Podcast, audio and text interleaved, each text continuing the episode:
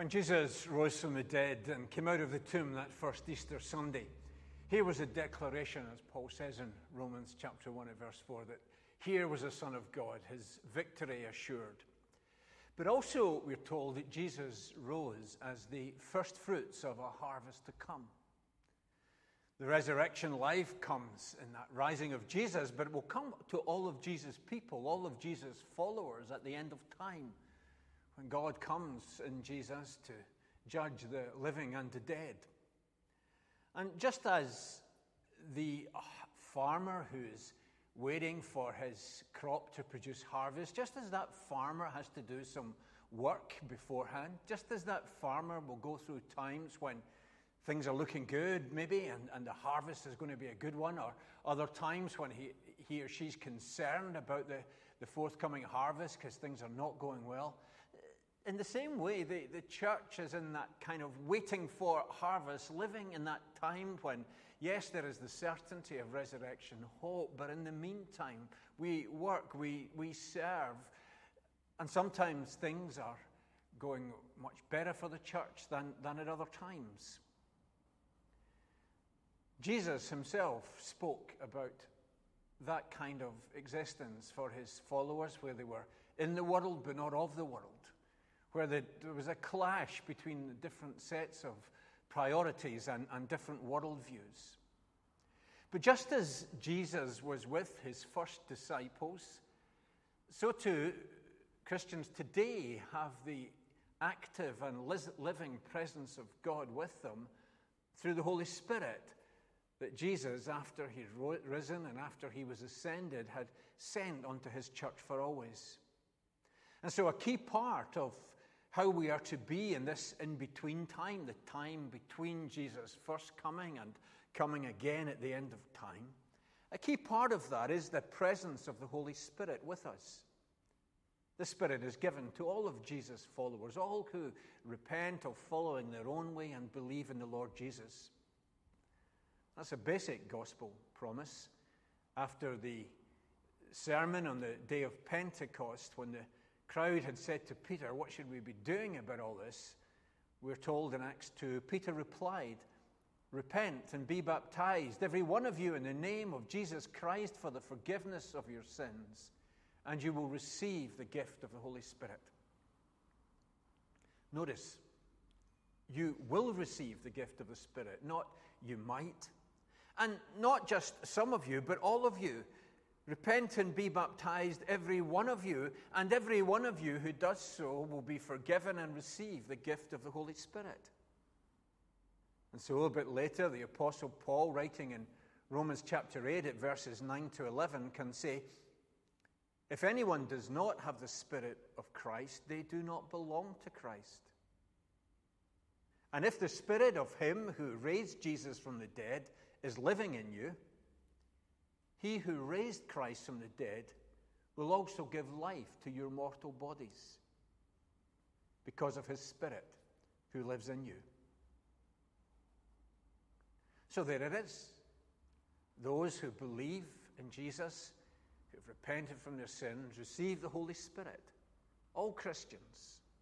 And in receiving the Spirit, then, we are to realize too that that makes a difference to how we're to live our lives.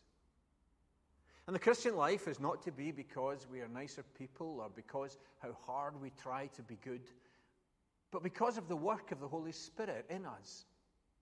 So, what sort of difference is the Holy Spirit to make?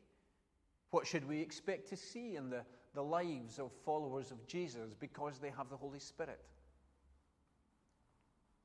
Well, in one of the more famous parts of his writing, Paul, when he was describing the impact of the Holy Spirit in the believer, says, But the fruit of the Spirit is love, joy, peace, forbearance, kindness, goodness, gentleness, faithfulness, and self control. It's in Galatians chapter 5.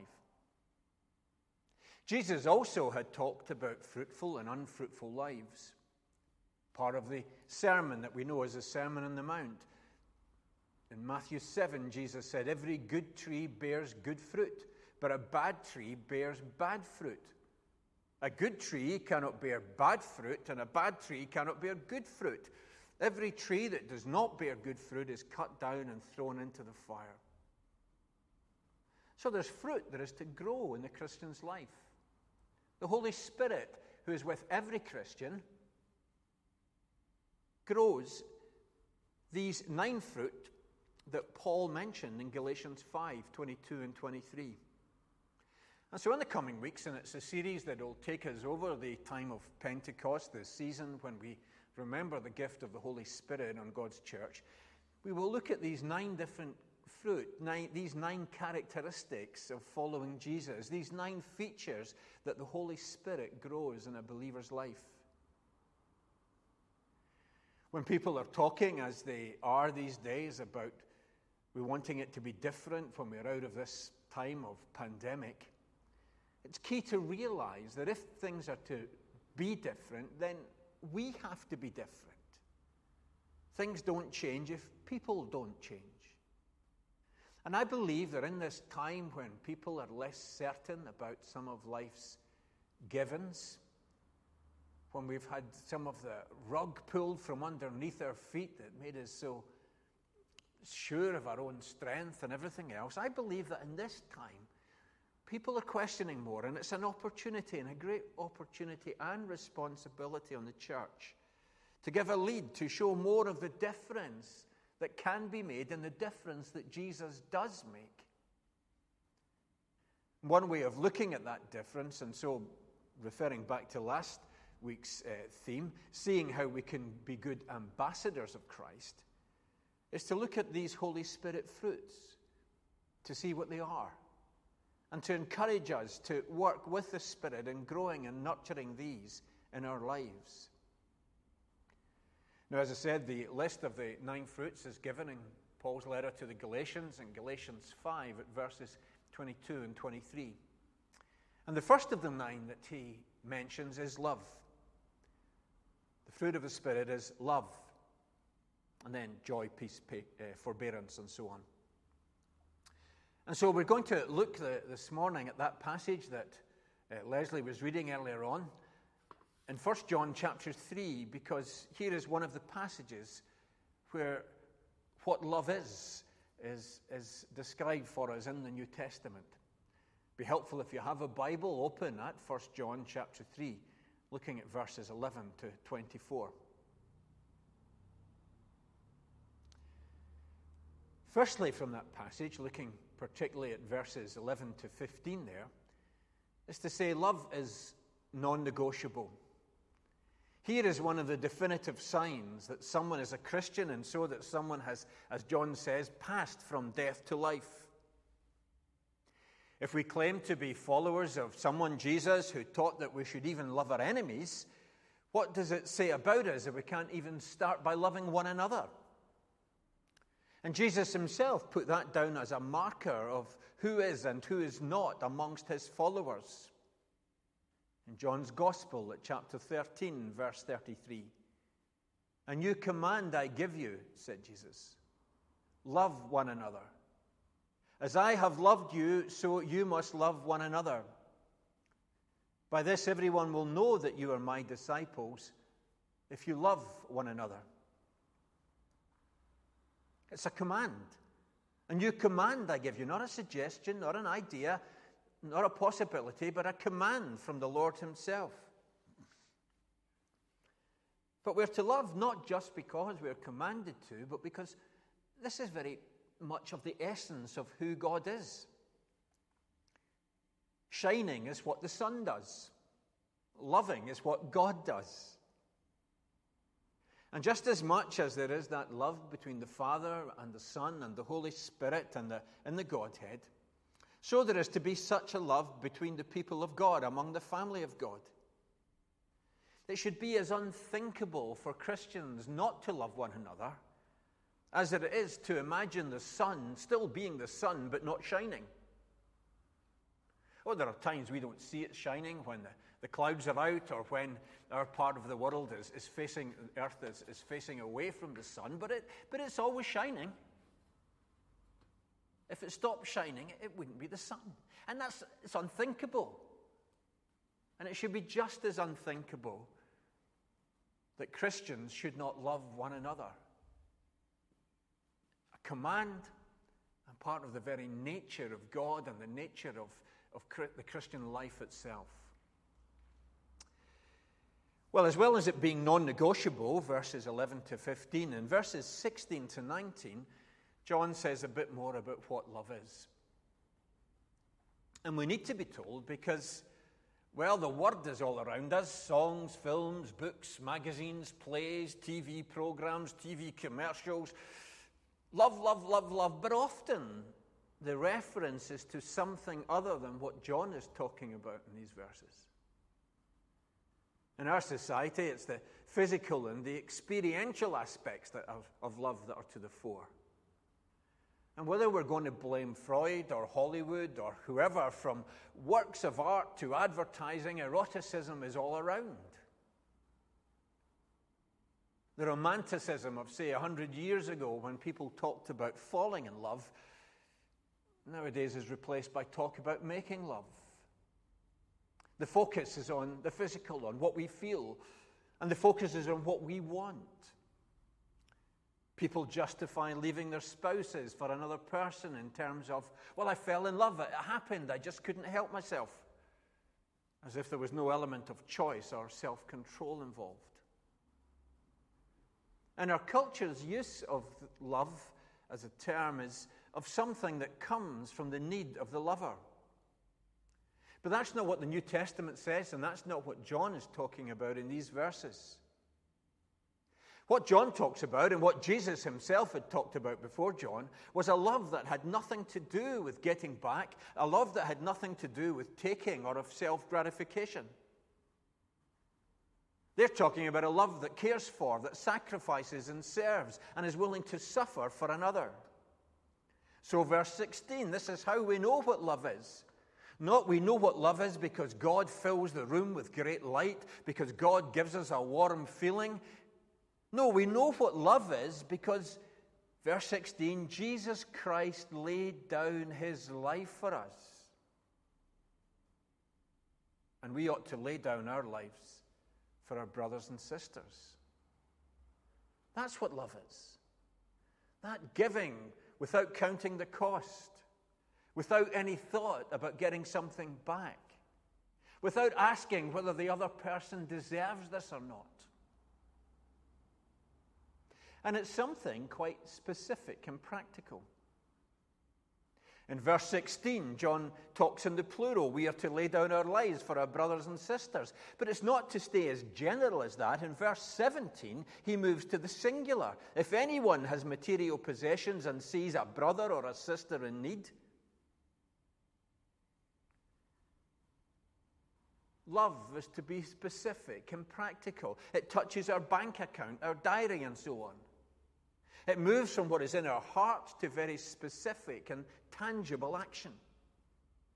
It is not something expressed in the occasional act of generosity, of rallying round for some cause, but it's a sustained giving.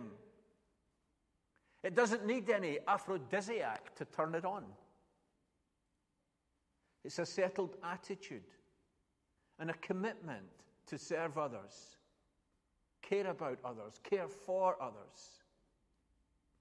Such love has no pride to be wounded, no ego to be threatened. Such love rejoices when others do well, admires without resentment, praises without cynicism.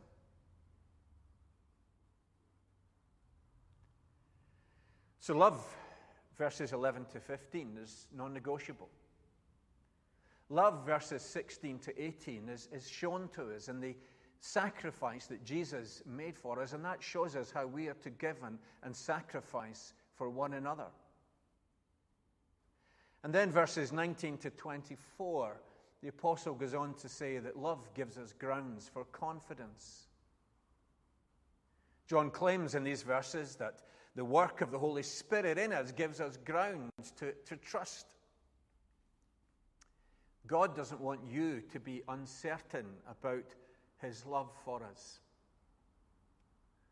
It's maybe been one of the difficulties that some of us had in courtship Does she like me? Does he like me? What did that mean? But God doesn't want us to play that kind of game with Him. He doesn't want us to be in any kind of doubt or two minds. He, he loves, and He has shown that He loves in the sacrifice of giving Jesus for us. It's true that sometimes Christians can feel a bit uncertain about God's love. Verse 20 in our passage says that when our hearts condemn us.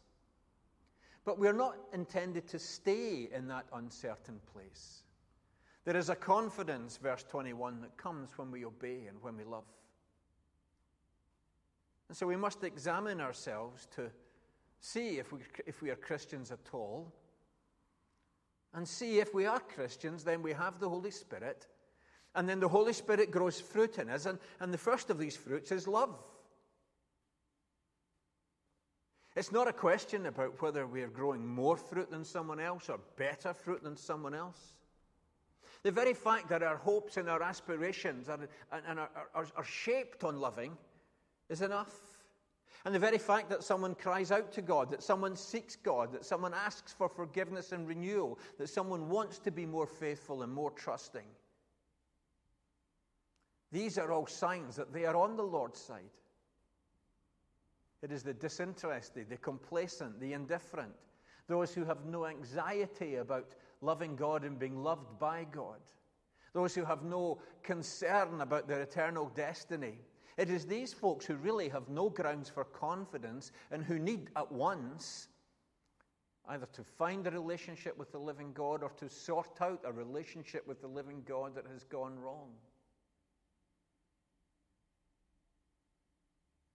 John sees and tells us that this kind of love, this fruit of the Spirit, is, is evidence. Evidence shows something, evidence proves something. And equally, the absence of evidence shows the opposite. The evidence is of God life, of salvation, verse 14. This is how we know we have passed from, from death to life. How? because we love each other. Christian love. The love that we have and show and share for brothers and sisters in Christ, for fellow disciples, is a matter of life and death. Verse 14. Faith in God through Jesus and love for one another as Christians hang together. Verse 23 The command to believe in the name of Jesus, the Son of God, and to love one another as he commanded us. Salvation is received by faith, demonstrated by love.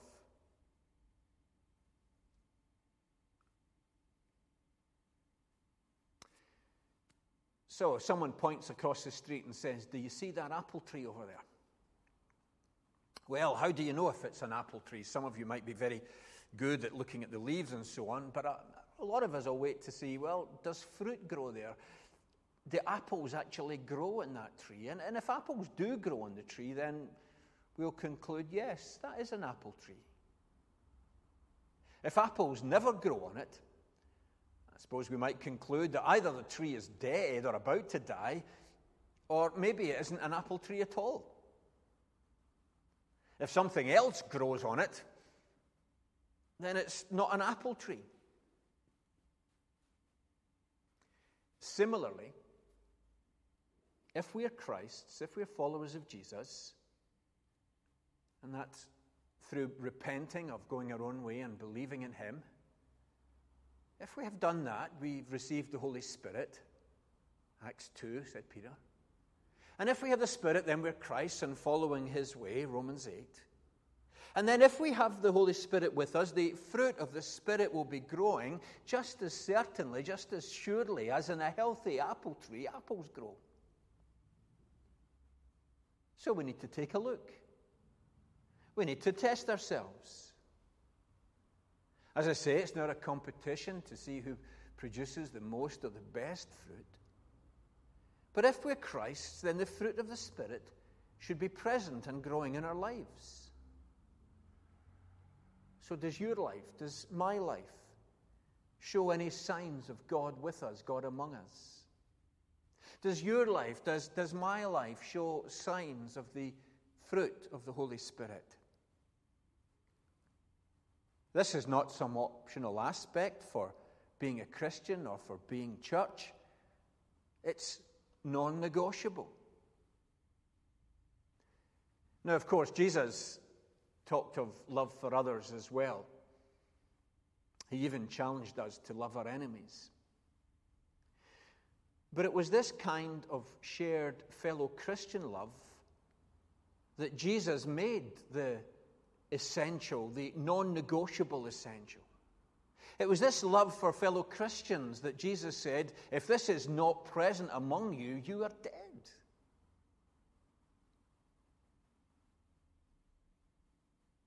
It's a church life that, and if we've practiced it just as turning up, singing up, coughing up, and going away, that, that doesn't fulfill what Jesus commands here. Church life that's been the running of social events to entertain, that doesn't fulfill what Jesus commands here. Coming together for prayer meetings doesn't fulfill it either. Social time over a coffee or a shared meal that's not it either. Oh, all of these have their place. They all matter, none of them absolutely wrong in themselves. But they are not evidence of the fruit of the Spirit. They are not evidence of the kind of sacrificial love that John talks about in, in verse 16. They're not the kind of love that Jesus showed to us and then asked us to show to one another. How are we going to love like that? What steps can you take? Maybe in this coming week. I know things are more difficult in the lockdown phase to stay in touch, to be in touch, but they're not impossible. It might be picking up a phone to say, sorry. It, is, it might be letting someone know that you're releasing a grudge. It might be to let someone else know that you think you've not been doing all that you can or, or pulling your weight in some way. It might be to apologize that you looked after your own interests rather than serving someone else. It might simply be a statement of when this is over, this is what we're going to do together. There are specific steps, tangible steps that each of us can take. And without being specific and without being tangible, then love doesn't exist. Not just did Jesus lay down his life for us, verse 16, the first part. The second part, we ought to lay down our lives for our brothers and sisters. And so, if anyone has material possessions and see a, sees a brother and sister in need but has no pity on them, how can the love of God be in that person? We are to love, verse 18, not just with words or speech, but with actions and in truth. So, I'd like you to think about not just have other people been loving enough towards me. God didn't come into the world because we loved him. He came into the world because he loved us.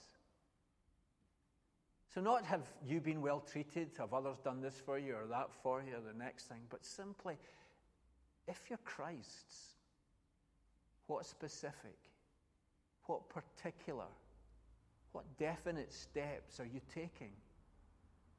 so that love grows. Not the warm, fuzzy feeling love, not the love that is just about emotions and experience, but love that is a giving love, no holding back love, no strings attached love, the kind of love with which God loves us. Let us pray.